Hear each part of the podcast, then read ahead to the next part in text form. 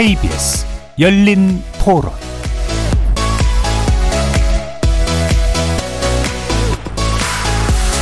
안녕하십니까. KBS 열린 토론 정준희입니다.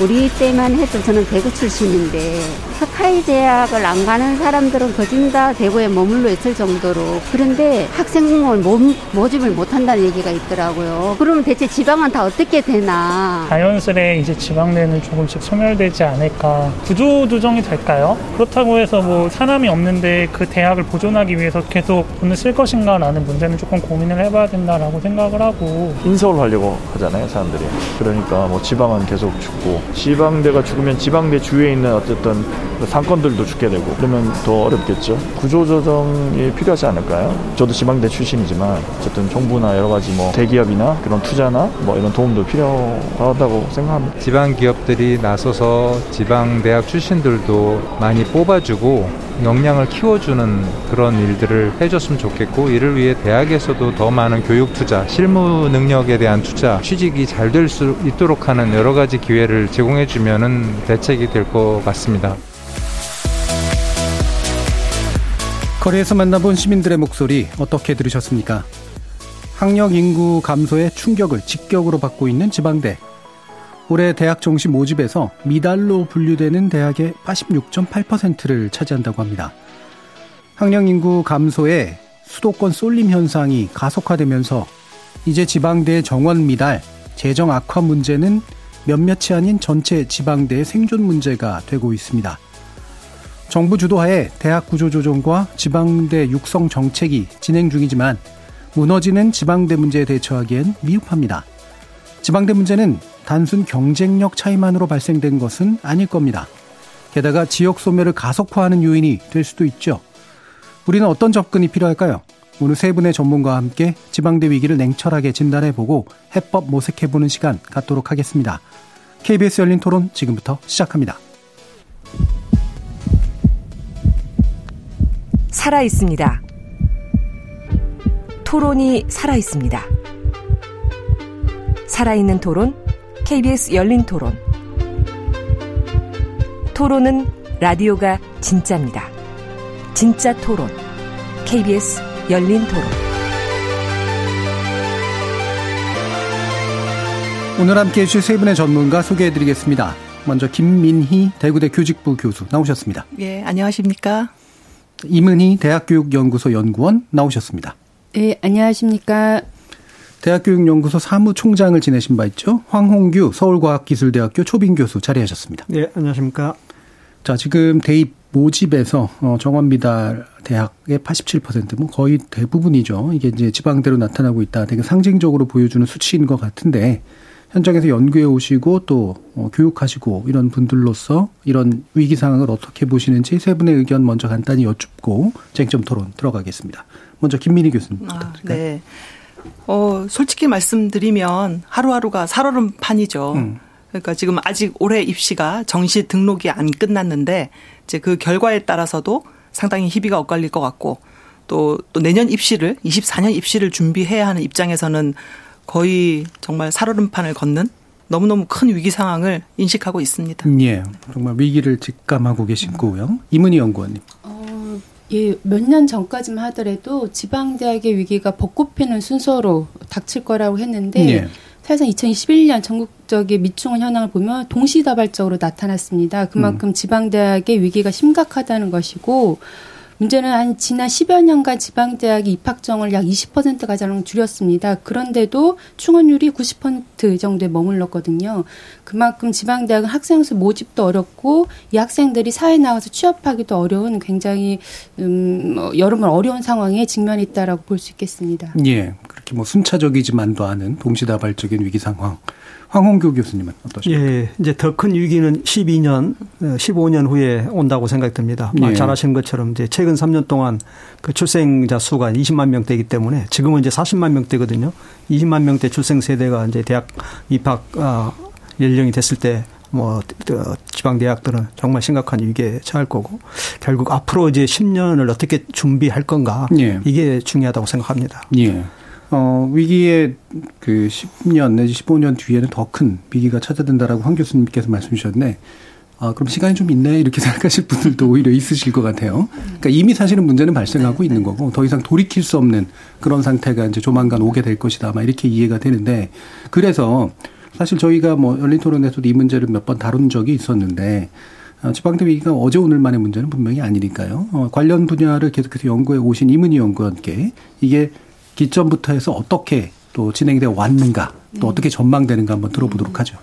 어, 사실 학생 수 미달로 인한 지방대 미충원이 표면화된 건 2021년이었습니다. 왜냐하면 그때 어, 학령 인구수가 대학 입학 정원보다 줄, 적었거든요. 네. 그래서 대학 전국에 있는 대학들이 동시적으로 지방 대학들이 학생 90%밖에 채우지 못하게 되면서 어, 지방대학 위기가 겉으로 표면화됐는데 저는 제가 봤을 때 지방대학 위기는 사실 1990년 중반부터 본격화했다는 생각이 듭니다. 네. 그 전에까지만 하더라도 지역에 있는 거점 대학들을 중심으로 해서 서울권에 있는 대학과 나란히 경쟁을 할 만큼의 위상이 있었다라면 90년대 중반을 거치면서 이제 수도권 대학과 격차 점점 벌어지는 음. 그런, 그런 상황이 됐는데 저는 크게 두 가지가 원인이라고 봅니다. 하나는 어, 그때 당시에 분명히 대학 입학 정원이 앞으로 어, 입학 정원이 과다할 것이라는 예측이 됐음에도 불구하고 정부가 대학 설립 준칙주의를 통해서 대학의 설립을 굉장히 부추겼습니다. 네. 그만큼 양적 팽창을 했기 때문에 지금의 이런 미충한 상태가 예측될 수밖에 없었고요.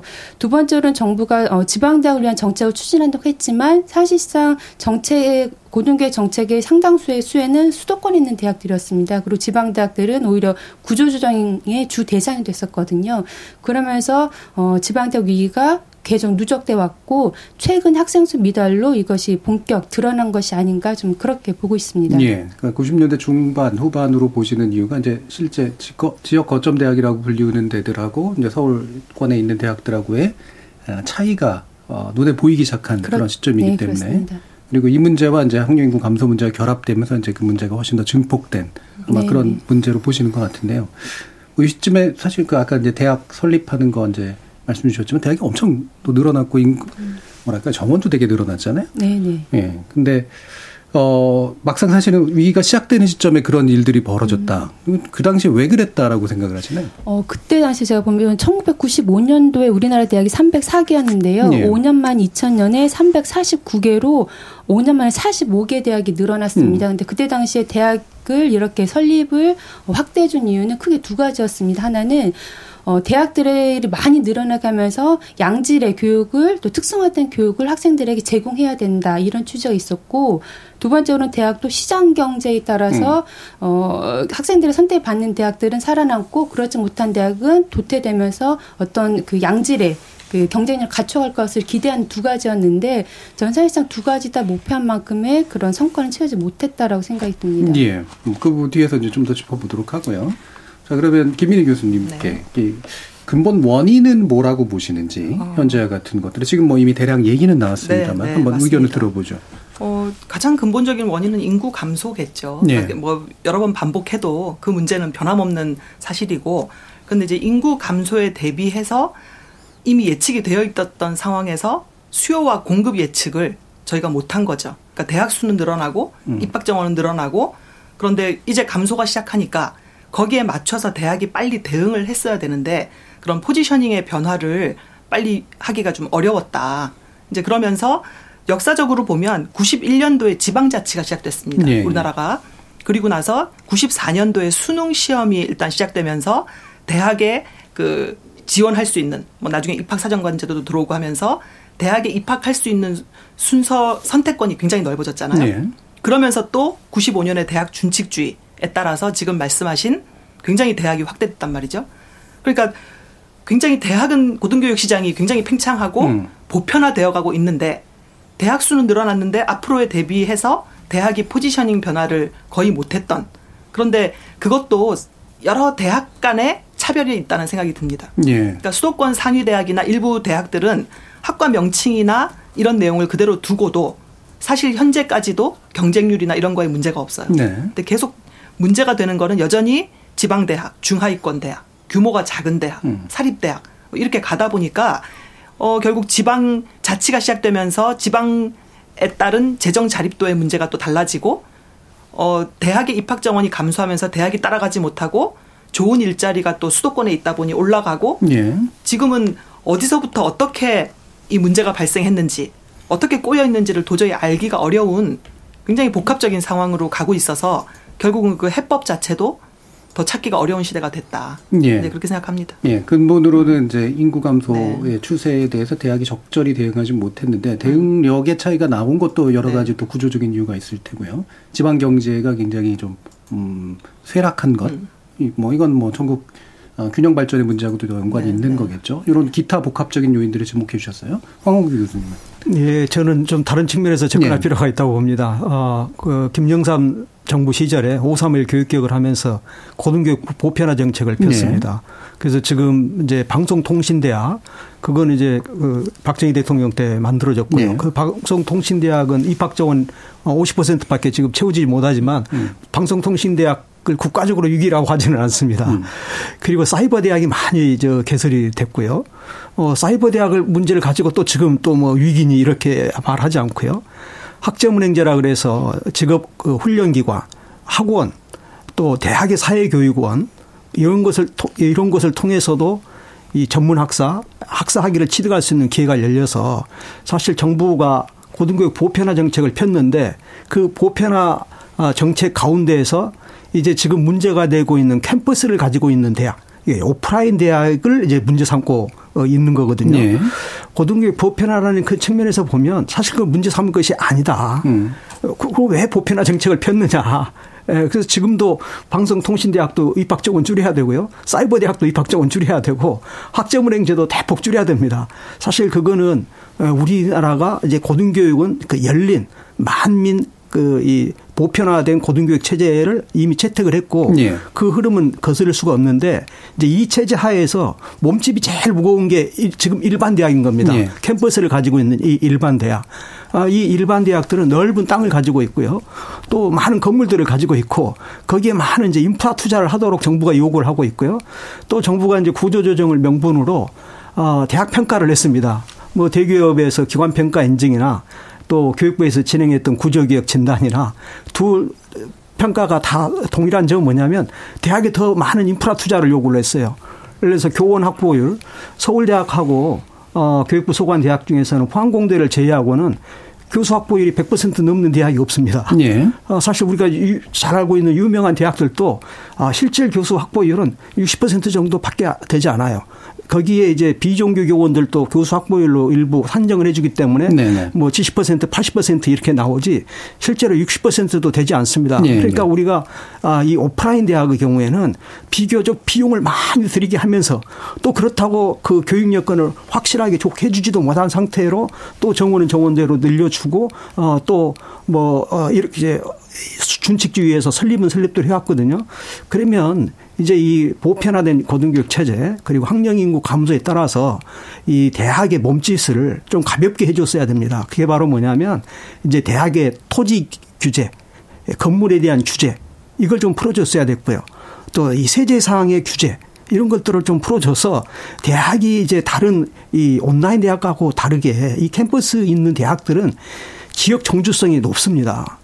그러니까 얘기가 좀 퍼지니까요. 네네네. 다시 좀 줄이면. 네네. 그렇기 때문에 음. 사실 이 이런 문제는 예. 이제 대학에 2010년도부터 계속적으로 어 대학이 이제 잉여 어, 자원을 잉여 토지나 잉여 건물을 이제 다른 수익 사업을 할 수 있도록 또 공공시설을 운영할 수 있도록 이렇게 규제를 풀어야 된다. 이런 얘기를 했었는데 사실 그 입법이 이루어지지 않았어요. 네. 근데 그 얘기를 말씀을 들어보면 결국은 뭐 이렇게 이른바 이제 교지라든가 이런 것들을 그냥 좀 자유롭게 활용하게 해주면 문제가 다 해결이 되는 겁니까? 많은 부분 해결되죠. 음, 어째서 그렇죠? 왜냐하면 이제 대학은 기존의 학과는 줄일 수밖에 없습니다. 예. 어, 지금 많은 대학들이 실제로 입학 정원을 줄여왔어요. 어, 줄여와가지고 우리가 이제 60만 명일 때 지금 이제 40만 명대에서 학생 입학 정원을 줄여온 거거든요. 네. 줄여와서 대학들은 이제 어, 건물이 열동이 있는 대학들이 이제 건물을 세 동, 네 동만 쓰면 되는 겁니다. 예, 그러니까, 그러니까 예를 들면 네네네. 근데 교수 수를 확충을 하잖아요. 네네. 교수를 확 잘라야 되잖아요, 말 그대로. 네네네. 그 땅만 이제 자유롭게 쓰면 교수 수 자르는 건 당연히 가능해지나요? 어, 순차적으로 가능합니다. 그래서 대학들이 교수 정원도 많이 줄여왔고요. 예. 그동안에 구조조정을 안 해온 게 아닙니다.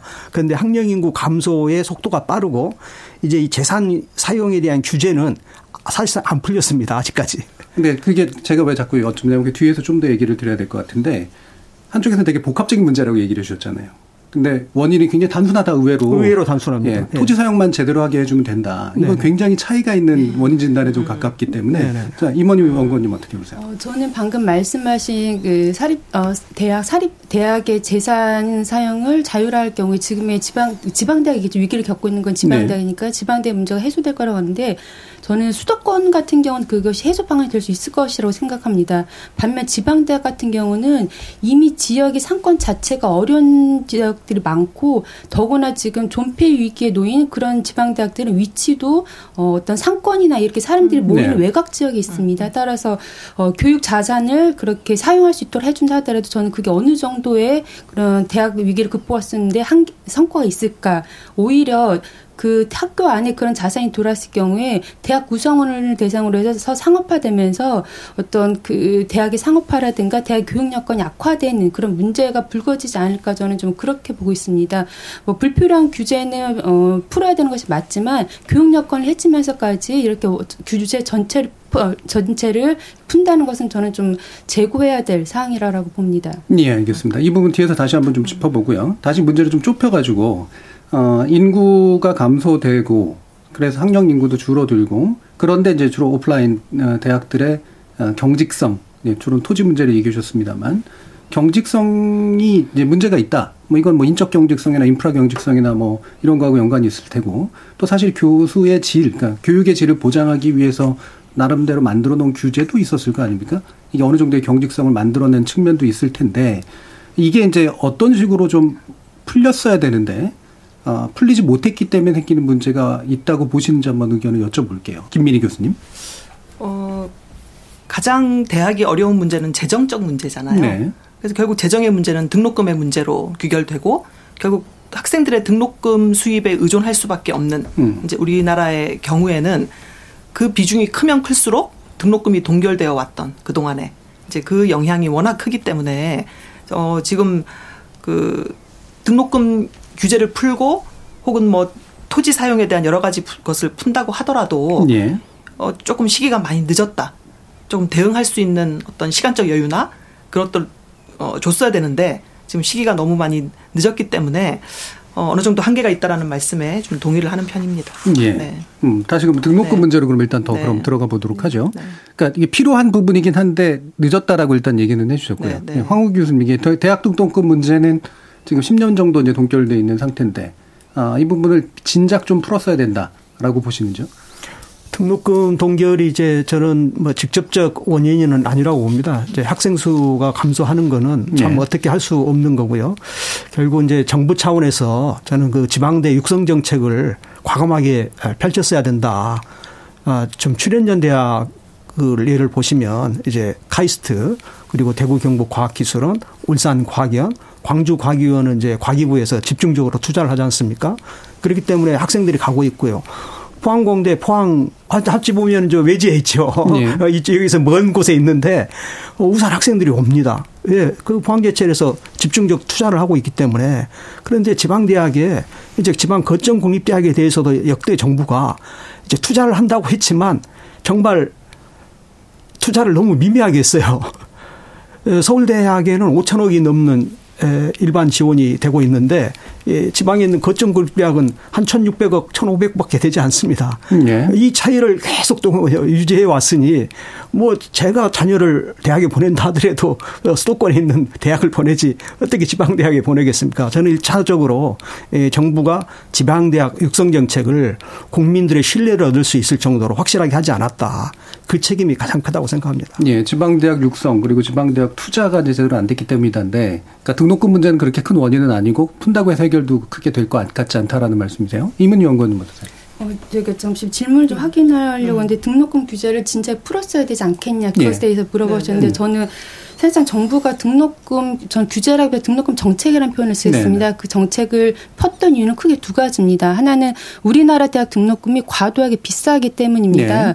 아주 단순 비 어 많이들 알고 계실 텐데 OECD 국가들과 비교해서 우리나라 사립 대학 등록금이 미국 그 다음으로 2위였습니다. 근데 미국 같은 경우는 등록금 비싼 사립대학에 다니는 학생 수보다 등록금 저렴한 주립대학에 다니는 학생 수가 훨씬 더 많거든요. 하지만 우리나라는 80% 학생들이 등록금 비싼 사립대학에 다니기 때문에 사실상 국민들이 느끼는 등록금은 OECD 국가 중 1위다 이 정도의 말이 나왔었어요. 그래서 등록금을 낮춰야 된다라는 의견이 있었고 두 번째로는 사립대학들이 등록금을 받아서 제대로 사용하지 않았습니다. 과도한 적립금을 쌓는다거나 법인이 해야 될 역할들을 학생들 등록금을 한다라는 그래서 정부 차원에서 등록금을 동결 또는 인하하는 정책을 계속 요구를 했지만 어, 사립대학들이 당연히 그 수용하지 않았죠. 그래서 저는 정부가 불가피하게 정책을 통해서 등록금을 어, 동결하는 정책을 써왔다고 생각이 듭니다. 예.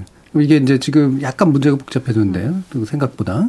예를 들면 이제 이유가 이제 여러 등록금을 위시로 해서 여러 가지 문제들이 좀 만약에 결합돼 있다라고 만약에 본다면 등록금 자체가 그 동결돼서 문제는 아니다라고 보는 네, 분들도 네, 있고요. 예.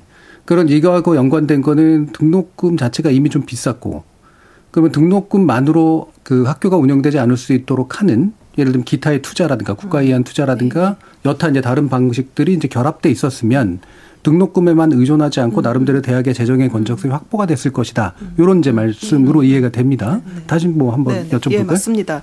그러니까 지금 등록금만 가지고 지방 대학의 이런 문제를 논의하기에는 음. 너무 아까부터 말씀드린 것처럼 복합적이고 예. 너무 문제가 커서 어 단순히 해결할 수 있는 문제는 아니고요.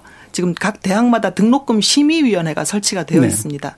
그러면 거기에는 학생 대표도 들어오고 다양한 대표들이 들어오기 때문에 그동안에 올리지 못했던 등록금을 갑자기 올릴 수는 없는 노릇이거든요. 음. 그래서 이제 등록금만으로 이 문제를 해결하는 것에는 한계가 있지만 어 그래도 대학이 뭔가 여력을 가지고 등록금 의존도가 높은 대학이 그래도 투자를 하고 예측을 하려면 어느 정도 규모를 예상할 수 있어야 되는데 그것이 계속 동결이 되다 보면 기존에 있었던 어떤 적립금이나 예. 이런 다른 용도를 투자했었어야 되는 거를 못하는 이런 결과가 됐기 때문에 현재 어떤 지방 대학의 여건이 열악해지고 학생당 교육비가 낮아지고 이제 이런 문제로 가져왔다는 거죠. 예. 네, 네. 예.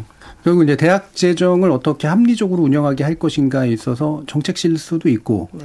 어, 대학들 스스로의 어떤 뭐 잘못 운영한 측면들도 아마 있을 테고 이 부분 좀 결합되어 있을 텐데 뭐 약간 더 가볼까요? 그러니까 임 연구원님이 보시기에 어느 쪽에 문제가 더 크다고 좀 보십니까? 이게 재정 합리성의 문제. 아, 저는 어 저는 정부 재정 정부적이 지금 등록금 중심의 우리나라 사립대학 재정 구조가 일차적 원인이라고 봅니다. 네. 일례로 그 초중등 같은 경우는 이미 대학보다 더 앞서서 학생 수가 감소하고 있었거든요. 그럼에도 불구하고 오히려 초중등 같은 경우는 학생 수 감소가 교육 여건이 좋아지는 계기로 가고 네. 있습니다. 그건 왜 그러냐면 정부가 어 교부금을 통해서 재정을 마련하고 그 학교 운영 경비를 부담하고 있기 때문이거든요. 네. 그래서 심지어 낙후 지역에서조차도 아이들이 정상 교육을 받고 있을 정도거든요. 하지만 대학 같은 경우는 학생 수 감소가 바로 위기로 직결되는 이유는 학생들을 받는 등록금이 주 재원으로 운영되기 때문입니다. 그리고 앞서도 말씀드렸지만 이와 같은 구조를 갖는 나라 OECD 국가들은 우리나라와 일본 정도거든요. 그래서 저는 초중등의 연장성 산에서 대학도 공교육의 관점으로 바라봐야지 되고 일정 정도의 정부 재정 지원이 중심이 되는 재정 구조가 저는 필요했다라고 봅니다. 예. 그럼 아까 이제 대학 투자하고 연관시켜서 뭐 포항 그, 그 공대 같은 경우는 국가의 직접 투자보다는 이제 포항 제철이 그렇죠. 포항 제철에 대한 투자가 네. 좀더 컸던 측면들이 있잖아요. 네. 하지만 이제 국가가 뭐 지역 거점 국립대도 지원도 해야 되지만 그 등록금이 약간 이제 뭐 적게 내주는 정도 수준에 가깝죠. 그럼 사립대도 어느 정도까지 지원을 했어야 되냐? 사실 이제 이게 규모의 음. 문제도 분명히 좀 있는 것 같아요. 그러니까 재정 투자가 부족한 거, 국가에 의한 재정 투자가 부족한 면도 있는데 그게 많은 걸 다 먹여 살리기 위한 투자는 또 아니어야 되기 때문에 기준을 잡아야 되잖아요. 그 기준이 어떻게 좀 잡혔어야 된다고 생각하시나요? 어, 아까 말씀드린 것처럼 김영삼 정부에서 고등교육 보편화 정책을 네. 폈거든요. 사실 보편화 정책이라고 하는 것은 고등교육도 이제 국민의 교육받을 권리와 의무에 속하는 영역이다. 네. 그런데 정부가 보편화 정책을 펴면서 또 고등교육의 문제는 어떤 시장 학생 선택권의 음. 문제로 또 넘겼어요. 네네. 어 그러면서 또 이중적인 게 음. 그러면서도 또 등록금 동결을 합니다. 음. 그러니까 학생 선택의 문제로 그걸 보았다면 등록금 동결을 해서는 안 됩니다. 네네. 이제 비싸면 또 비싼 대로 학생들에게 이제 학자금 융자. 그래서 이제 미국의 고등교육 정책은 의외로 제가 알기에는 단순합니다. 등록금 약자금 융자 정책하고요. 그리고 R&D 정책입니다. 그래서 높은 등록금은 학자금 융자 제도를 통해서 하고 대학의 부족한 재원의 문제, 재원의 확충의 문제는 R&D 정책에서 대학의 간접비를 충분히 인정을 해줍니다. 그래서 대학에서 R&D 자금을 많이 확보하면 할수록 어, 대학의 재정 건전성이 높아지고요. 또 하나 큰 수입을 가지고 있는 게 이제 대학들이 여러 가지 그 상품 판매, 여기서 이제 수익 사업 뭐 이 세 가지가 큰 주류인데 네. 우리도 이렇게 심플하게 갔어야 되는데 음. 우리는 한편으로는 고등교육도 초중등교육처럼 등록금 어, 통제를 하고요. 네. 또 사립학교가 재산을 많이 가지고 있는데 음. 그 재산은 또 수익 사업을 위해서 쓸 수 있도록 허용하는 폭이 굉장히 제한적입니다. 네. 어, 그러니 대학 입장에서는 이럴 수도 없고 저럴 수도 없고 오로지 학령 인구 감소의 모든 부담을 지금 대학들이 지고 있는 거죠. 특히 사립대학이 지고 있으니 지금 어, 지역에 있는 사립대학들은 너무너무 힘들 것입니다. 예. 저는 이 정책, 정부 정책의 모순에서 어, 문제가 있다. 이 모순을 빨리 해소해야 된다. 예, 예. 이렇게 생각합니다. 예. 그리고 이제 단순화해서 얘기를 해보면 대학 고등교육이 이제 전 국민적으로 보편적으로 수행될 만한 교육이라고 인정이 되면 그 기준을 설정하고 거기에 맞춰서 만약에 이제 등록금 규제를 하려면 지원금을 많이 주고 반대로 이제 등록금 규제는 안 하려면 알아서 하게 만들 때 지원을 잘 안 하고 경쟁에 맡기고 이런 이원 구조가 이제 좀 보장이 됐어야 되는데 어설프게 좀 섞여버린 측면 이 부분에 대한 이야기로 일단 정리를 좀 해보고요. 그러면 역대 정부가 문제를 모르진 않았으니까 나름대로 이제 구조조정이라는 이름하에 뭔가를 해왔는데 그 해온 것들에서 나름대로 좀 잘 된 것과 잘못된 것들이 뭐가 있다고 보시는지 한번 얘기를 좀 들어보죠. 이문희 연구원님. 어, 정부가 이제 본격적으로 구, 조조정, 즉 정원 감축 정책을 실시한 거는 2003년 노무현 정부 때부터입니다. 네. 그때부터 해서 대표적으로 지역에 있는 국공립 대학들은 다 15%, 15% 정원을 줄여라라고 했고 서울 수도권에 있는 대학도 정원을 10% 줄이면 그것에 상응하는 재정전을 했습니다. 그리고 이명박 정부에서는 전체 대학을 평가를 해서 하위 15% 대학에 재정 지원을 안 해주면서 어, 그들 대학이 어, 시장 원리에서 도태되도록 하는 그런 구조정을 펼쳤고요. 음. 박근혜 정부에서는 전체 대학을 평가해서 5등급으로 나눠서 각각의 등급에 따른 정원 감축을 요구를 했고 어, 문재인 정부에서 이게 조금 완화돼서 어, 어떤 특정 어떤 그 64% 이상만 되면은 정원을 감축하지 않아도 되고 그 밑에 대학들만 정원을 감축하도록 하는 등 해서 20년간 어, 정부가 구체적인 정원 감축 정책을 폈습니다. 그래서 음. 한, 한, 한 전체 입학 정원의 한 20, 30% 정도가 실제, 30% 정도 실제 감소는 됐습니다. 근데 문제는 정원 감축의 80% 이상이 지방 대학이었다는 것입니다. 왜냐하면 네. 대부분 평가를 통해서 했는데 평가 지표의 가장 중요한 요소가 충원율, 취업률 또는 교육비와 같은 지표였는데 상대적으로 서울에 있는 수도권에 있는 대학들이 유리할 수밖에 없는 구조였습니다. 그러다 보니까 과거에는 어, 수도권 대학의 비중이 한 30%, 35%였다면 최근에 40%까지 늘어나면서 수도권의 이 점점 더 전체 고등교육에서 차지한 비중이 어, 커지는 그런 결과로 나타났습니다. 예. 그러니까 전반적으로 보면 어떤 식으로든 정원 감축 카드들은 꺼내냈는데 이를테면 아래를 일률적으로 잘라내는 방식을 취하건 전체적으로 골고루 줄이는 방식을 취하건 경쟁에 맡기건 간에 그 정부마다 약간씩 스타일은 네. 좀 달랐지만 그런데 이제 어, 이 부분이 결국은 이제 문제를 요약해 보면 기존의 경쟁력이 좀 더 있었던 데가 훨씬 더 유리해서 더 많은 경쟁력을 가지게 되는. 네, 맞습니다. 그렇죠. 수도권 대학들이. 네. 이제 그런 효과하고 결국은 연결됐고, 그래서 결국 지방대이 힘들어졌다.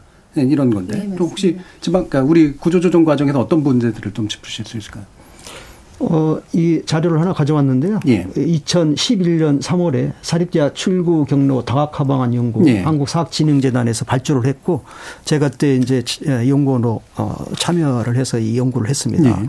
아, 그래서 이제 학령 인구가 감소하기 때문에 그때 교육부에서 1999년에도 사립대학 구조조정 방안 연구를 했어요. 음. 그때는 이제 학령 인구가 60만 명대로 줄어든다. 이거 위기다. 이렇게 한 겁니다. 네. 그러니까 그전에는 이제 100만 명, 90만 명, 80만 명대 세대인데 이제 60만 명대 80년대 중반에 출생이 나왔거든요. 네. 근데 2000 이제 11년 이 연구할 때는 이제 40만 명대 출생 세대가 나오기 시작한 겁니다.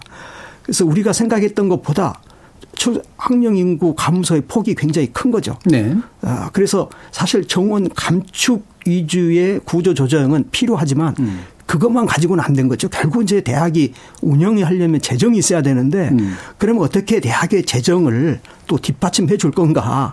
이제 여기에 대해서 정부 차원에서 심도 있는 논의가 있어야 되는데 이건 또 그냥 각 대학에 맡겨버린 겁니다. 예. 그러니까 대학 입장에서는 대구대도 그렇죠. 어, 부지가 100만 평이 넓어요. 넘, 넘습니다. 예, 예. 어, 사실 미국 같으면은 100만 평이 넘는 대학에 여러 가지 시설을 둬가지고 대학을 중심으로 그 지역을 살리는 정책을 폈을 것입니다. 그런데 우리는 대학을 중심으로 지역을 살리는 정책을 편 적이 없습니다. 대학을 중심으로. 대구대, 영남대 넓은 캠퍼스를 가지고 있는데 거기에 국책연구소를 설치를 한다든가 예, 국가의 중요한 연구기관을 거기에 설치한다든가 해서 서로 시너지 효과를 발휘할 수 있도록 이런 정책을 폈어야 되는데 그거 하지 않았어요. 이 출연연 출연 연구기관들이 지방에도 많이 만들어졌는데 지방 대학하고 또 멀리 떨어져서 있습니다. 그러니까 네. 지방 대학하고도 연계가 안 돼 있어요.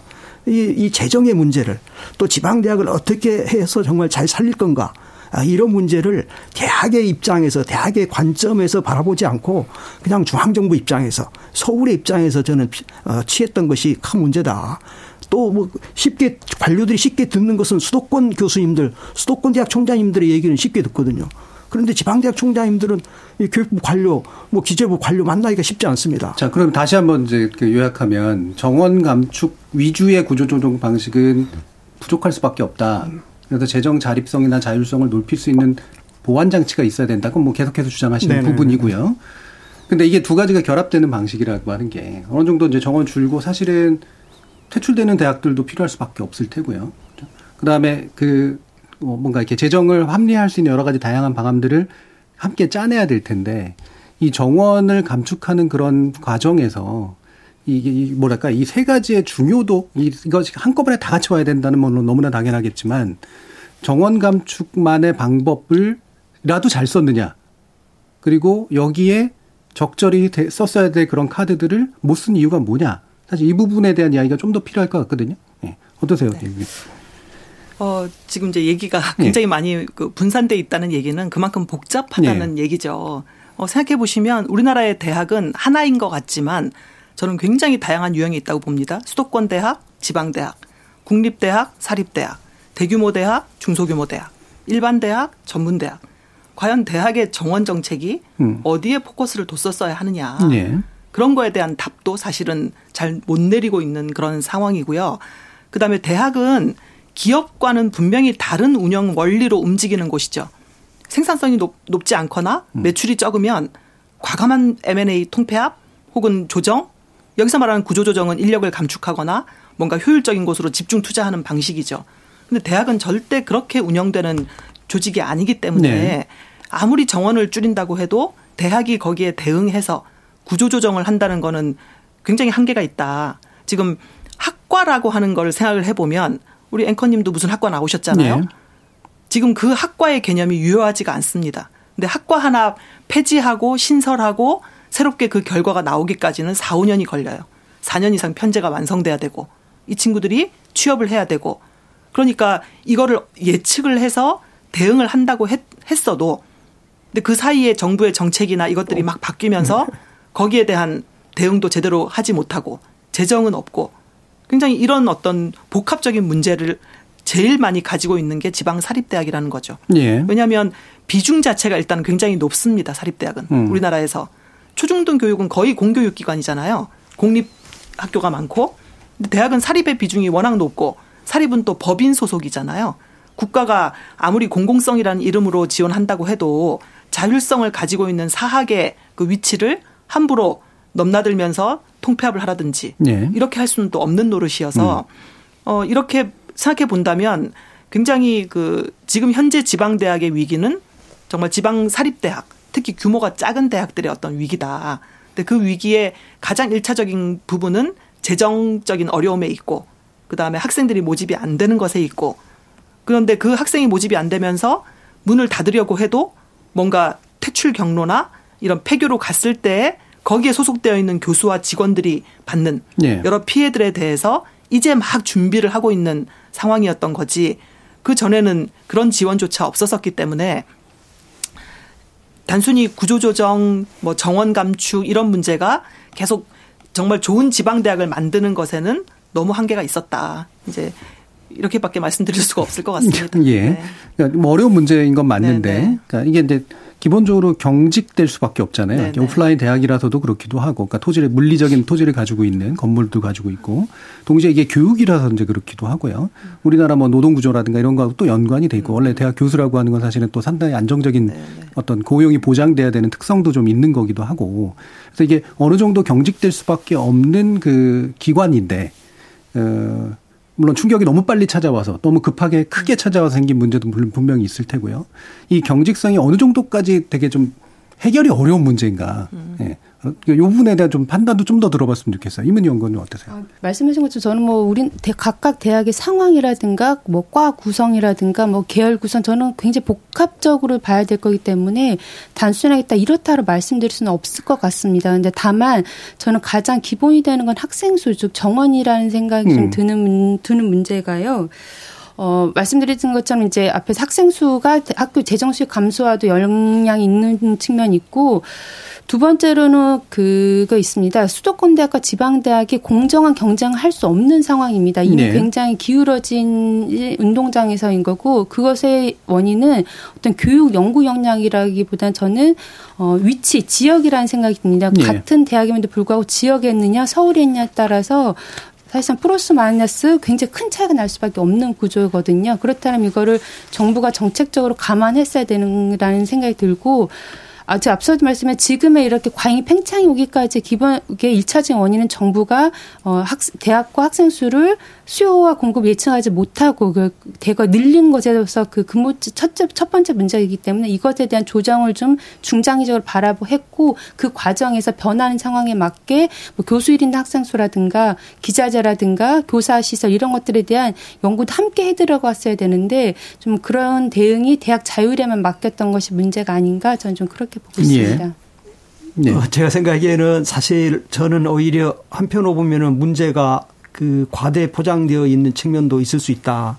이렇게 생각을 합니다. 네. 어, 그게 이제 어떤 거냐면요. 뭐 대학이 많다 이렇게 하는 이 관념에서 구조조정 정책이 나오고 어, 우리 임 연구원님께서 말씀하신 것처럼 구조조정 정책을 펼면서 수도권 중심 또 대형 대학 중심 으로 되어버렸습니다. 결과적으로 그 학교들이 유리한 결과. 네. 구조조정의 방식을 평가를 통해서 하고 이제 평가에서는 몇 가지 지표를 요구하다 보니까 어 중소 대학들, 사립 대학들, 지역에 있는 대학들이 어렵게 되어버렸어요. 그런데 만일에 저는 구조개혁 평가를 정부가 하지 않고 아예 일률적으로 어, 정원의 몇 퍼센트를 좀 줄여라. 그리고 소규모 대학은 이제 줄이지 않아도 된다. 이런 정책으로 구조조정 정책은 단순히 가면서 예, 재정 운영의 자율성 또 정부가 그만큼 대신 이제 재정적 보전 아, 이런 정책들을 펼쳐야 된다 이렇게 생각을 하는데요. 네, 재정 운영의 자율성과 재정적 보존이 같이 올 수 있나요? 아, 이 등록금 동결을 했기 때문에 예. 저는 그 부분에 대해서는 보전이 필요하고요. 그다음에 이제 수도권 대학의 경우에는 학생 정원을 감축할 이유가 없습니다. 아직까지는요. 네. 왜냐하면 학생들이 모집이 되고요. 또 외국인 학생들은 이제 어, TO에 제한이 없이 받을 수가 있기 때문에 네. 수도권 대학 입장에서는 학생 정원 자체가 바로 수입이 됐는데 그거를 이제 전체 대학의 구조조정 입장에서 수도권과 어, 비수도권의 균형이라는 측면에서 보면 수도권 대학의 정원도 줄여야 되거든요. 그러니까 줄이지 않은 상태에서 결국은 그 줄이는 모든 것들이 이제 지방으로만 가니까 이런 문제들이 더 어, 생겨났는데 수도권 대학이 정원을 줄일 때는 그 정원 줄인 것만큼 수업료 개선이 생기고 바로 이제 대, 대학 재정에 부담으로 오게 됩니다. 그래서 그 부분만큼 사실 정부가 재정 보조를 해줄 필요가 저는 있었다. 이렇게 생각하는데 그런 재정 지원을 없이 이제 수도권 대학의 정원을 줄이라고 요구하기 어려운 거죠. 그래서 새 정부에서도 이제 반도체 이런 인력 양성을 위해서 이 정원을 오히려 수도권 대학도 이제 늘려주지 않았습니까? 네. 그러니까 수도권 대학 특히 이제 수도권 대학들도 사립 대학이 대부분인데 정원 감축 입구로 재정 감소입니다. 그래서 이 재정의 문제를 우리가 너무 소홀히 생각했다는 거고요. 대학이 많다고 하지만 제가 제가 문제 제기한 부분이 실제로 어이 국공 사립 대학 중에서 모집 정원 50명 500명 이하 이 대학이 48개입니다. 예. 전체 대학의 어 25% 정도가 모집 정원 500명 이하이고요. 이 대학의 학생 수 기준으로 보면은 30분의 1밖에 되지 않습니다. 3.4%밖에 되지 않아요. 학교 수는 많지만 우리가 제일 많습니다. 이 작은 대학들은 되게 종교계 대학들이 많고요. 그다음에 이제 교대들이 국립대는 교대들입니다. 예. 사실 이 대학들은 나름대로 생존의 논리가 있어요. 그러면 진짜 위기 대학들은 어떤 대학들이냐면은 이제 중규모 대학들이고요. 예. 어, 대규모 대학들은 기존의 그 기득권 체제 하에서 계속 그거를 유지하게 될 겁니다. 위기 대학들은 중규모 대학인데 왜 그러면은 이 위기가 중소규모 대학에 몰리느냐? 아까 평가를 통해서 그 대학들을 문제 대학으로 낙인을 찍어버린 겁니다. 아 잠시만 제가 그 재정 운영 자율성 부분을 질문하셔서 저는 굉장히 중요한 예. 포인트라서 말씀드리고 싶은데 어 사립대학 에 대한 재정 운영의 자율성이라는 거는 사립대학 돈을 마음대로 쓸 수 있도록 하겠다는 게 아닙니다. 왜냐하면 네. 이미 비영리법인이기 때문에 학교 안에 있는 회계 예산은 다른 회계로 갈 수가 없거든요. 그래서 사립대학의 재정 운영의 자율성을 준다는 거는 대학이 갖고 있는 어떤 특성화라든가 장기적인 발전 계획에 따라서 인건비라든가 학교 운영비, 학생들에 대한 교육 여건 투자로 쓸 수 있도록 해야 된다는 거거든요.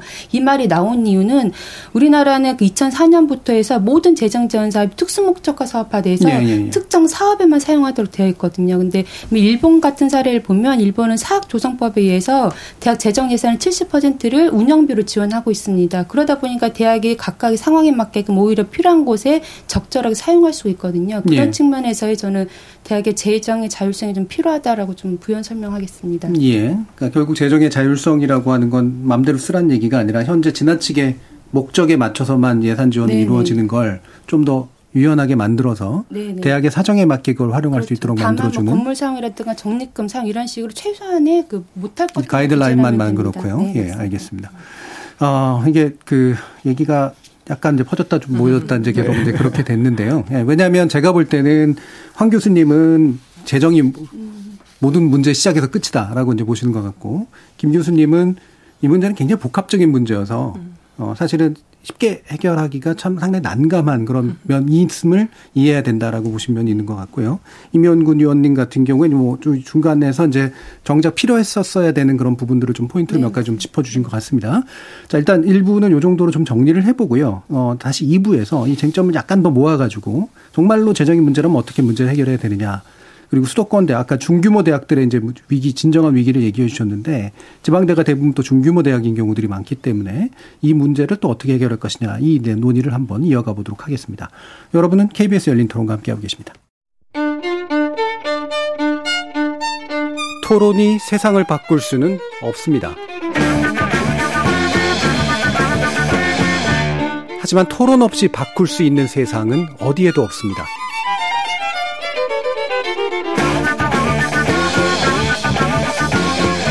세상의 선한 변화를 갈망하는 당신.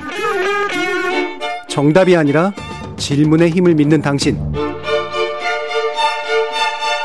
우리 KBS 열린 토론에서 만납시다.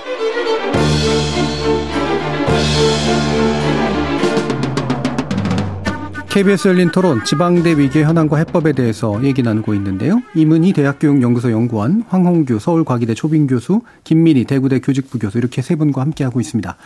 자, 일부 마무리에서 이제 재정 문제 그리고 중규모 대학들의 이제 실제 위기 해결 요 부분을 이제 논의하겠다라고 했는데요.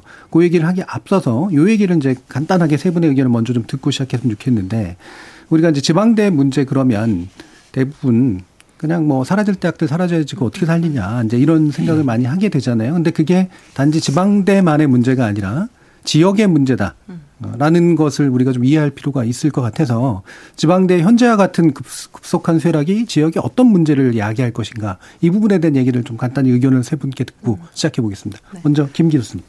어, 이미 그 언론에 많이 나오는 폐교된 대학들의 지역 상황 네. 이런 사진이나 언론 보도를 보면 거의 지역의 상권이 없어지고 주민이 떠나고 거의 뭐 황폐화되는 곳들이 지금 곳곳에 막 보입니다. 네. 결국 대학이라고 하는 기관이 가지고 있는 여러 인프라와 영향력이 1차적으로는 뭐 대학 안에 구성원들에게 미치겠지만 결국 그 자원을 활용하는 것도 지역 주민들이기 때문에 그 대학이 없어지면 정말 지식과 기술과 여러 인프라를 가지고 있는 굉장히 좋은 조직이 없어지는 거예요. 네네.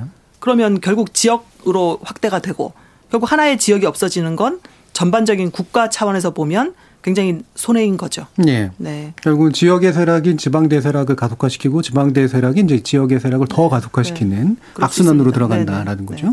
임 연구원님. 어, 저도 교수님의 의견에 음. 동의하고요.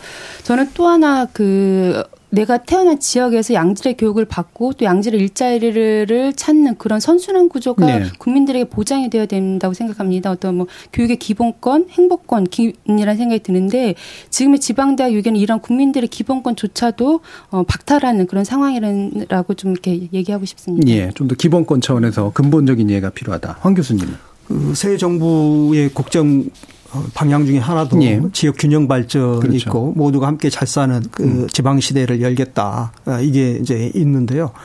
어 이거는 이제 국토 안보, 국가 안보 차원에서도 지역 균형 발전은 너무 중요하다고 네. 생각합니다. 사실 어 우리가 북한에 대해서 어, 어 안보상의 취약점이 수도권 인구 집중과 수업 이 수도권의 그 산업 시설 집중이 아니겠습니까? 그, 그 지역의 균형적으로 어, 이렇게 발전한다고 하는 것은 어, 국가 안보 차원에서도 대단히 중요한 거고요. 어, 제 친구가 그 강원도 횡성에 이제 귀향을 해서 살고 있는데 귀양은 아니죠. 예, 예, 귀, 예, 향을 해서 예. 살고 예. 있는데 그 친구가 하는 얘기가 어, 자기는 여기서 이 국토 지킴이 역할을 하고 있다. 네네. 네.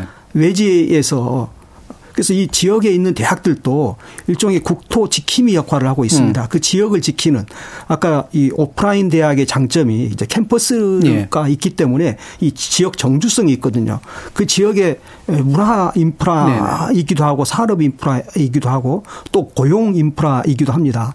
그런데 안타깝게도 아까 말씀드렸지만 여전히 우리나라 오피니언 리더들 또 안타깝게도 정부 당국자들도 음. 어, 말로는 지역 균형 발전을 얘기하지만 정말 지역 균형 발전의 의지가 있는 것인가? 예. 저는 거기에 이 문제의 원인이 있다고 생각됩니다. 알겠습니다. 고등교육 보편화 정책과 더불어서 예. 지방대학은 상대적으로 불리한 위치에 있었기 때문에 지방대학에는 수도권 대학보다 더 많은 재정 지원을 꾸준히 해왔었어야 되는데 그게 없었습니다. 예. 그러니까 지방대학이 지역에서 갖는 기능, 그러니까 단순한 교육 기능 이상의 기능들에 대해서 이제 어, 집권자들이 상당히 좀 주목했어야 되는데 그 기관으로 활용하지 못한 면들이 분명히 있어 보이죠. 그래서 이제 나름대로 정부가 정책을 내놓긴 했는데 이게 이제 아까 말씀 나누셨던 그런 문제에 해결에 좀 더 접근할 수 있는 방법인지 한번 평가를 해 주시죠. 일단 대학 재정 지원 사업 예산 중 2조 원 이상의 집행 권한을 지자체에게 넘긴다. 나름대로 뭐 지자체가 지역에 맞춰서 하면 되겠다라는 생각도 들면서도 실제로 그렇게 가능할까 이렇게 이제 볼 수도 있어서요. 임 연구원님 부분 어떻게 평가하시나요? 어, 저는 아주 간단히 말하면 음. 아픈 사람에게 처방전을 내와라 정부가 이렇게 좀 주문했던 네. 생각이 듭니다. 우선 지금의 지방당 위기는 너무나 심각하기 때문에 어.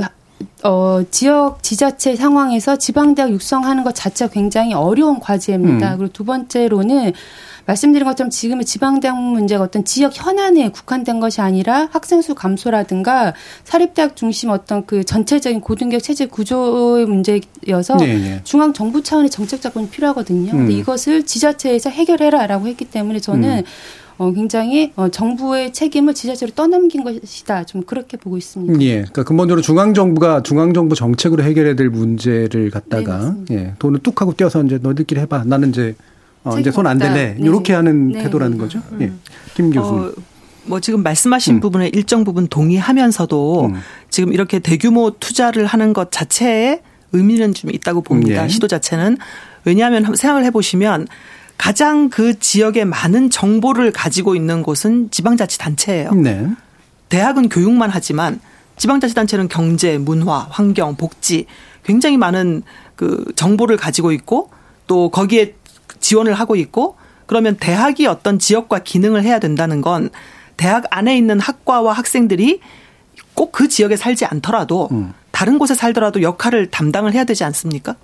국가사회 발전에 이바지하는 그러면 당연히 그렇게 잘 살아갈 수 있도록 대학에서 교육을 하는 게 맞는 거죠. 네. 그러면 교수님들은 사실은 자기의 교육이나 연구 분야에 대해서는 전문가이지만 그 지역 사회와 같이 공유하고 지식을 나누고 학생들을 인력을 배출하는 데는 한계가 있었기 때문에 네, 네. 그런 정보를 가지고 있는 지방자치단체가 자기 지역에 맞는 일자리와 연계된 혹은 필요한 발전 전략하고 연계해서 어떤 사업을 같이 운영할 수 있도록 하는 예. 이제 그 자체는 굉장히 의미가 있는 거죠. 예, 예. 근데 또 이제 여러 분들이 이제 우려하시는 부분은 과연 지금까지 지방자치단체가 대학을 직접 운영해 본 경험들이 많지 않기 때문에 음. 그 대학이 운영되는 어떤 생리에 대해서 잘 모르고 또 약간의 어떤 그 정치적으로 조금 이용을 한다거나 네네, 네. 혹은 또 다른 자기들에게 유리한 방면으로만 끌고 갈까 음. 이제 그런 우려점이 있는 거지 음. 지금 뭐 지역과 대학이 같이 가야 하는 그런 부분은 저는 굉장히 의미가 있는 어떤 정책적 방향이라는 생각이 듭니다. 예, 적어도 지역 단위에서 사고하고 집행할 수 있도록 해주는 면은 음. 분명히 좀 있다. 네네. 예, 황 교수님. 네, 기본적으로 동의하면서요. 음. 어, 말씀하신 것처럼 이제 충분한 저는 준비 기간이 필요하다고 생각이 되어집니다. 음. 또 단계적으로 해 나가야 되고 우리가 요구하는 대로 이거는 성과가 단기간에 나올 수가 없습니다.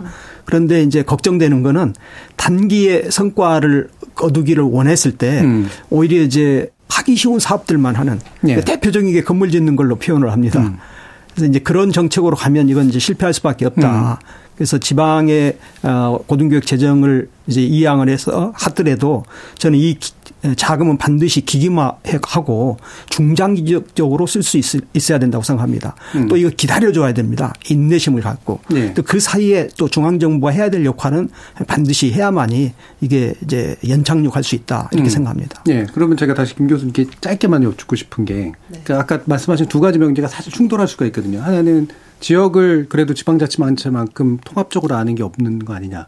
그런데 지역이 지역 지자체가 사실 교육 문제를 자신의 직권으로 다뤄본 적이 없는 기관이기도 음, 한데 네. 전문성이 떨어지는 거 아니야? 이게 두 가지가 충돌할 수도 있잖아요. 음, 그럴 수 있죠. 예, 네. 지역 정책으로서는 괜찮을 수 있으나 지역 정책의 일환으로서 대학을 바라볼 때 뭔가 문제가 발생할 가능성.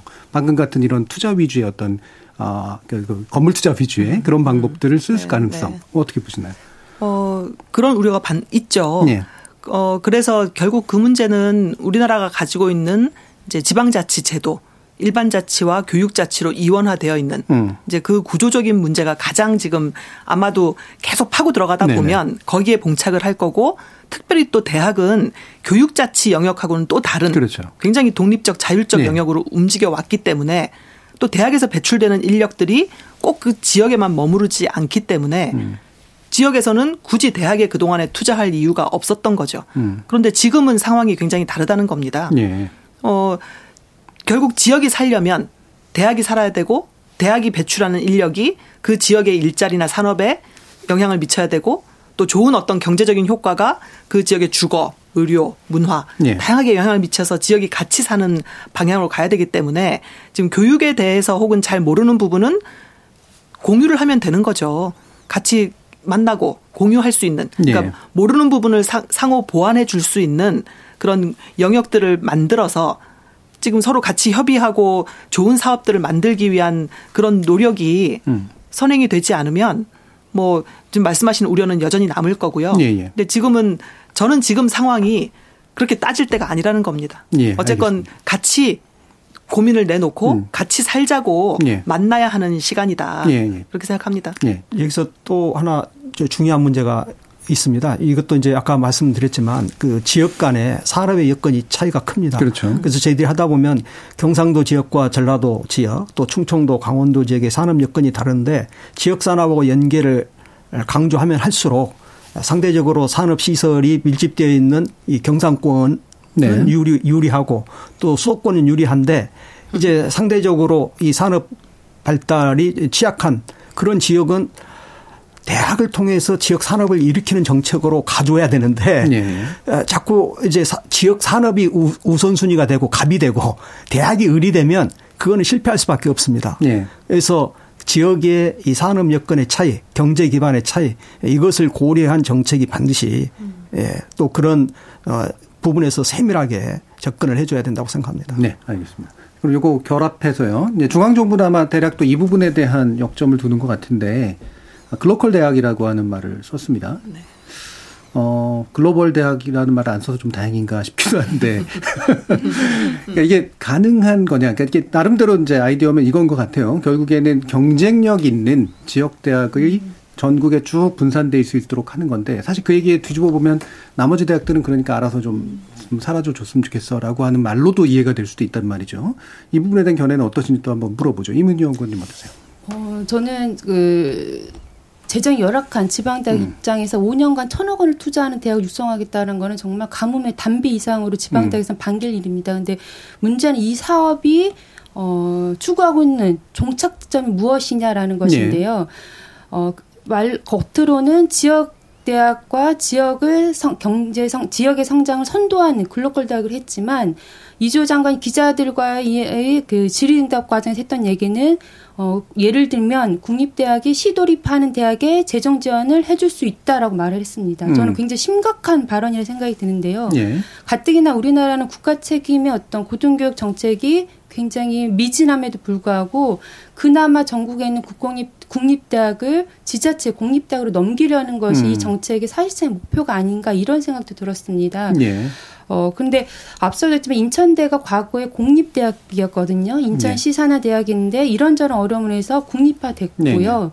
네. 올해 서울시립대 예산이 100억 원 가까이 깎였는데 이것도 서울시 의회의 구성원이 바뀌게 되면서 대학 재정 지원 삭감으로 갔습니다. 그리고 지금 현재 지자체가 운영하는 어, 도립 전문 대학 있지만 정말 상황이 굉장히 어렵습니다. 그래서 우리나라 현실에서 지자체 중심 어떤 대학 운영이 어려움에도 불구하고 이것을 모르지 않는 교육부 장관이 국공립대학에 시도립하라라고 주문했기 때문에 저는 지금 현재 국립대학에서는 글로컬 대학의 문제가 안 와서 우리가 시립화를 할 거냐 말 거냐, 도립화를 할 거냐 말 거냐 이게 좀 쟁점이 될 수도 있겠다. 저는 이렇게 좀 보고 있습니다. 예, 뭐 음. 필요하긴 하지만 음, 자칫하면 또 역시 아까 마찬가지로 말씀 주신 것처럼 국가가 관리할 국립이 아니라 이제 그럼 당신들이 이제 알아서 돈을 네 일단 주긴 할 테니 하시오라고 하는 것으로 귀결될 위험이 있다. 네, 예, 황 교수님. 이 부분은 뭐 제가 말씀드리기가 굉장히 조심스러운데요. 음. 어쨌든 뭐 명, 좋은 대학을 많이 만들겠다 하는 정책 취지라 그러면 바람직하다고 생각되는데 네. 이제 거기에서도 하는 가지 더 나아가야 될 게 그러면 30개 대학을 제외한 나머지 그러니까요. 대학은 어떻게 할 건가 네. 이 문제에 있어서 이제 중국의 경우에 211 공정대학 뭐985 공정대학 하면서 거기는 이제 대학을 전체적으로 경쟁력을 높이는 쪽으로 지원도 하지만 네. 이제 학과 단위로도 어, 유명 대학을 만들겠다 이 정책이 네. 같이 있습니다. 음. 그래서 저는 이제 이 대학에 포함되지 않는 그런 경우에도 상대적으로 비교 우위에 있는 경쟁력 있는 학과 좀 나름대로 특성화된 학과에 대해서는 어, 또 추가적으로 여기에 못지않게 지원을 해줄 때 음. 중요한 것은 이제 우리가 아, 대한민국 전체적으로 보면 균형 발전을 얘기하는데 지역에 가면 또 그 지역 안에 균형 발전 문제가 예. 있습니다.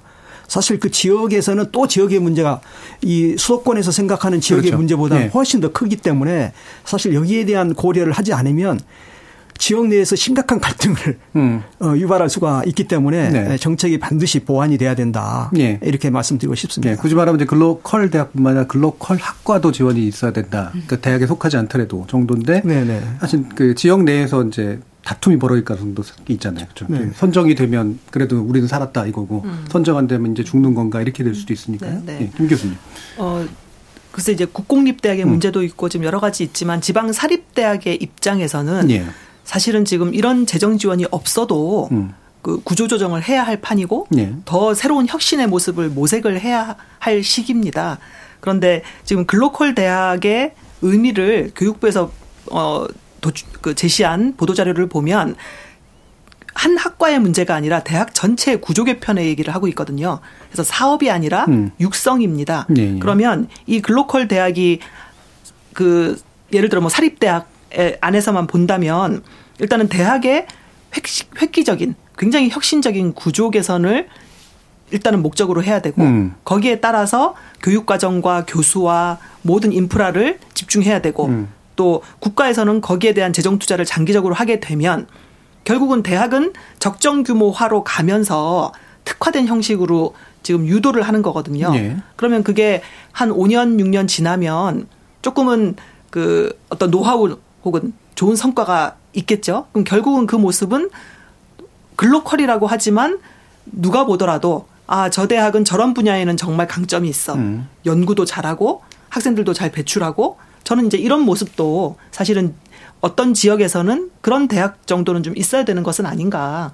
근데 이제 우려되는 여러 상황들이 좀 좋은 목적을 좀 잠식하지 않았으면 좋겠는데 음.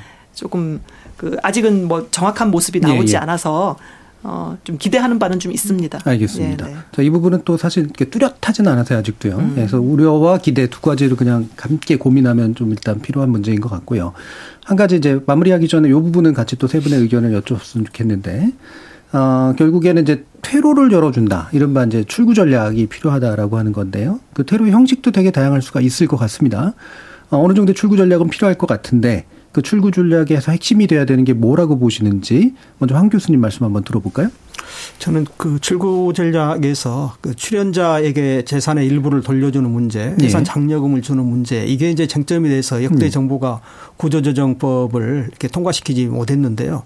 저는 그 부분이 쟁점이 되기보다는 대학 의 재산 사용의 자율성을 확대하고 예, 예. 대학의 기능을 다양화하는 쪽에서 대학 활용 정책으로 어 가는 쪽에 방향을 잡아야 된다 생각합니다. 음. 그래서 지역에 이제 특수 학교를 부설할 수 있게 해주고 어 지역의 노인 복지 시설이라든가 청소년 네. 시설이라든가 또 사회복지 시설, 창업보유 센터, 지역의 공공 시설 어 이런 걸로 이제 대학이 가지고 있는 캠퍼스를 다양하게 활용할 수 있게 하면 네 대학은 이제 학령 인구 중심의 그 학과 구조 조정을 할 수밖에 없을 것이고요. 네. 나머지 자원들 가지고 지자체와 협력을 해서 지역사회의 유용한 방향으로 음. 이걸 운영할 수 있도록 이게 저는 그 진정한 퇴로고 활로다 이렇게 네. 생각합니다. 기존 자산의 기능 전환을 좀 더 유연하게 할 수 있도록 만들어주는 게 오히려 진정한 부분이다. 네. 이면 이면희 연구원님. 어, 굉장히 어려운 문제입니다. 음. 왜냐하면 현재까지는 교육기관이 어떤 우리 사회의 공공재산이라는 그 합의에 의해서 지금 현재는 문을 닫더라도 국가나 지자체 또는 다른 교육기관 기관으로만 이렇게 그 됐다라면 이제는 네. 개인이 돌아갈 수 있도록 하자는 방안인데 저는 우려스러운 게 과연 지금의 사립대학에서 이런 퇴출 정책 시행했을 때 거의 응하는 곳이 얼마나 있을까. 음. 교육부가 그에 대한 실태조사부터 먼저 해봤는지가 궁금합니다. 왜냐하면 지역의 사립대학 중에 상당수는 가족들의 어떤 친족 형태로 네. 운영이 되고 있기 때문에 어, 어떻게든지 최대한 잔존하려고 남아있으려고 하는 대학들이 상당수일 거라고 저는 음. 판단합니다. 실제 이 정책이 갖고 있는 어떤 위험성은 큰데 실효성이 어느 정도일 것에 대한 좀 사전 조사는 이게 필요할 것 같고요. 두 번째로는 지금 용인하고 있는 게 사회복지법인이나 평생교육기관인데 지역에서 정말 사회복지기관이나 평생교육 시설들이 정말 필요한지 이것에 이것이 실질적인 대안이 될 수 있는지에 대한 음. 어떤 실수요 조사도 필요하다고 생각합니다. 또 하나로는 대학들이 지금 현재 뭐 부정비리 비리는 이런 것들을 감춘 상태에서 재산을 가져가는 그런 방식으로 악용되지 않도록 사전에 교육부 차원에서 어떤 감사라든가 이런 것들도 반드시 선행돼야 된다고 생각합니다. 예. 결국에는 이게, 이게 악용돼서 이제 그냥 재산적 이익만 쭉 주는 게 제일 많이 지적되는 그런 네. 부분이고요. 나머지 기능 전환을 하더라도 실제로 기능 전환을 하려고 그럴까? 그리고 네. 할만할까? 할수 네. 있는 기능들이 있을까? 대학 지역에서 네. 이제 이런 우려시긴 한데 알겠습니다. 자 그러면 김민희 네. 교수님. 네. 지금 뭐 두 분 하신 음. 말씀 뭐 거의 다 동의하고요. 음. 이제 지금 어, 두 가지만 말씀드리면 하나는 지방자치단체가 대학의 그 땅이나 건물을 사고 싶어 하는 곳들이 꽤 있더라고요. 네. 그런데 지금 음. 현재 법으로는 그게 막혀 있어서 네, 네. 약간은 그 경로를 열어주는 것도 필요하다. 음. 그 생각 들고 두 번째는 결국은 폐교가 되면 가장 그 피해를 보는 거는 교직원이잖아요. 음. 학생들은 그렇죠. 인근 학교에 배치가 예. 됩니다. 근데 교수와 직원은 당장 자리가 없는 거죠. 그렇죠. 근데 그 교직원에 대한 어떤 뭐 자리까지 보존하는 것은 아니지만 음. 체불되는 어떤 임금에 대한 보전 그리고 필요하다면 그 교수와 직원도 굉장히 중요한 자산이거든요. 네네. 그렇게 인식을 해서 좀 인근 대학이나 공공기관이나 이렇게 같이 일을 할 수 있는 기회를 제공해 주는 것도 음. 저는 하나의 폐교 대학으로 조금 빨리 갈 수 있게끔 하는 예. 좀 중요한 전략이 아닌가 싶습니다. 음. 방금 그 부분 사실 현실적으로 굉장히 중요한 문제라고 네네. 생각을 합니다. 네. 뭐 이분들 그냥 어디 가서 그냥 강사하세요 이렇게 할 문제가 그렇죠. 절대 아니기 네. 때문에요. 네. 그래서 그걸 자산으로 바라봐야 된다라는 네. 지적도 되게 귀 기울일 만한 네. 것 같고요. 자, 이제 마무리할 시간인데요. 그래서 이제 오늘 논의가 좀 중요한 논의인데 물론 굉장히 많은 이야기들을 담을 수밖에 없었음이긴 합니다만 앞으로 정부가 이 부분에 대한 정책을 좀 펼치면서 어떤 부분을 좀 지속적으로 좀 고민을 해야 된다고 보시는지 그리고 놓치지 말아야 될 부분은 뭐라고 보시는지 한번 강조하는 말씀을 한 1분 정도씩 들어보도록 하죠. 먼저 임 연구원님부터 말씀 주실까요? 음. 어, 지금 윤석열 정부가 시행하는 지방대학 관련된 정책은 저는 각자 동생이라는 생각이 듭니다. 하지만 이, 어, 각자 동생 방식으로는 지방대학 위기가 절대 극복할 수 없고요. 정부 차원의 국가균형 발전 정책 수립하고 그 안에서 지방대학 육성을 위한 정원 감축 정책 그리고 재정 지원 확대 정책이 좀 필요할 것으로 보입니다. 예. 자, 그럼 김민희 교수님. 아, 어, 저는 고등교육 법이 바뀌지 않는 한 예. 대학이라고 하는 것이 가지는 중요한 목적을 우리가 자꾸 잊어버리고 자꾸 그 사회에 대한 어떤 취업 이렇게만 생각을 하지만 법에 의하면 대학은 인격을 둬야 하고 국가 인류 사회 발전에 필요한 심오한 학술 이론과 응용 방법을 가르치고 연구하며 국가와 인류 사회 이바지함을 목적으로 한다고 되어 있습니다. 너무 추상적이죠. 음. 이, 이 부분은 장기적인 투자나 비전이 없으면 도저히 우리나라가 달성하기가 굉장히 네. 어려운 부분입니다. 음. 그래서 중앙 정부에 요구하는 것은 정말 제대로 된 고등교육 정책을 좀 세워야 된다. 뭐 국립과 사립을 따로 구분을 하더라도 음. 이제 그 부분이 필요하다. 그리고 대학은 정말 뼈를 깎는 노력을 해야 됩니다.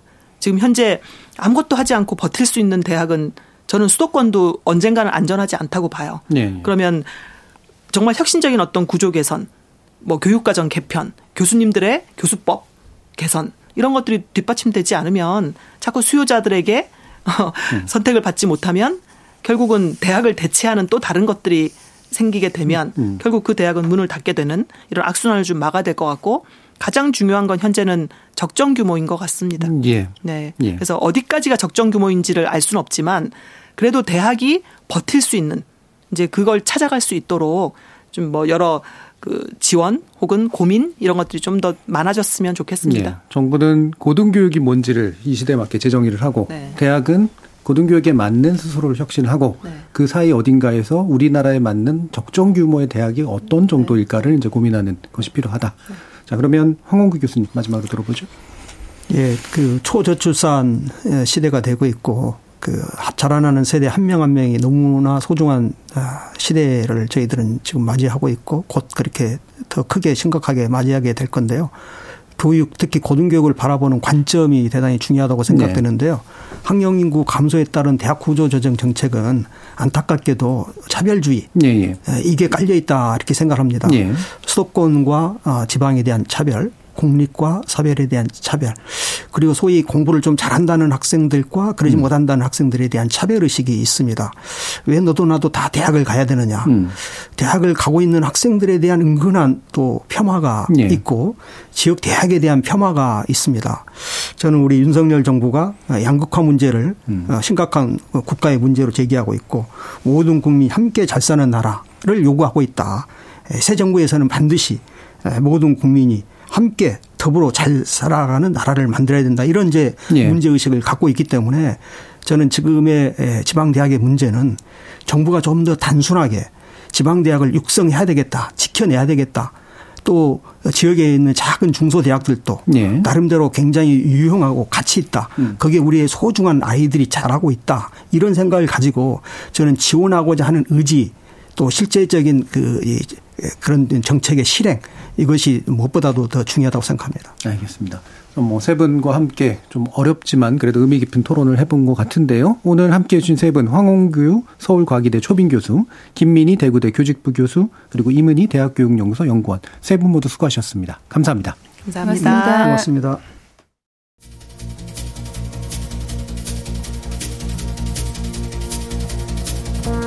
경쟁력이 없는 개체는 밀려나는 게 순리다. 이런 자연 법칙을 거스르면 왜곡이 발생해서 더 큰 문제로 이어진다. 지방대나 지역 소멸 이슈 등을 다룰 때마다 빠짐없이 등장하는 논리입니다. 그래서 이런 생각에 대해서 반대로 질문을 던져봅니다. 그런 이들을 진짜로 자연 상태로 던져놨을 때 과연 어떤 일이 벌어질까? 그리고 자신들이 누린다고 생각하는 현재의 우월적 지위가 정말 자연적으로만 주어진 것일까? 지금까지 KBS 열린 토론 정준이었습니다.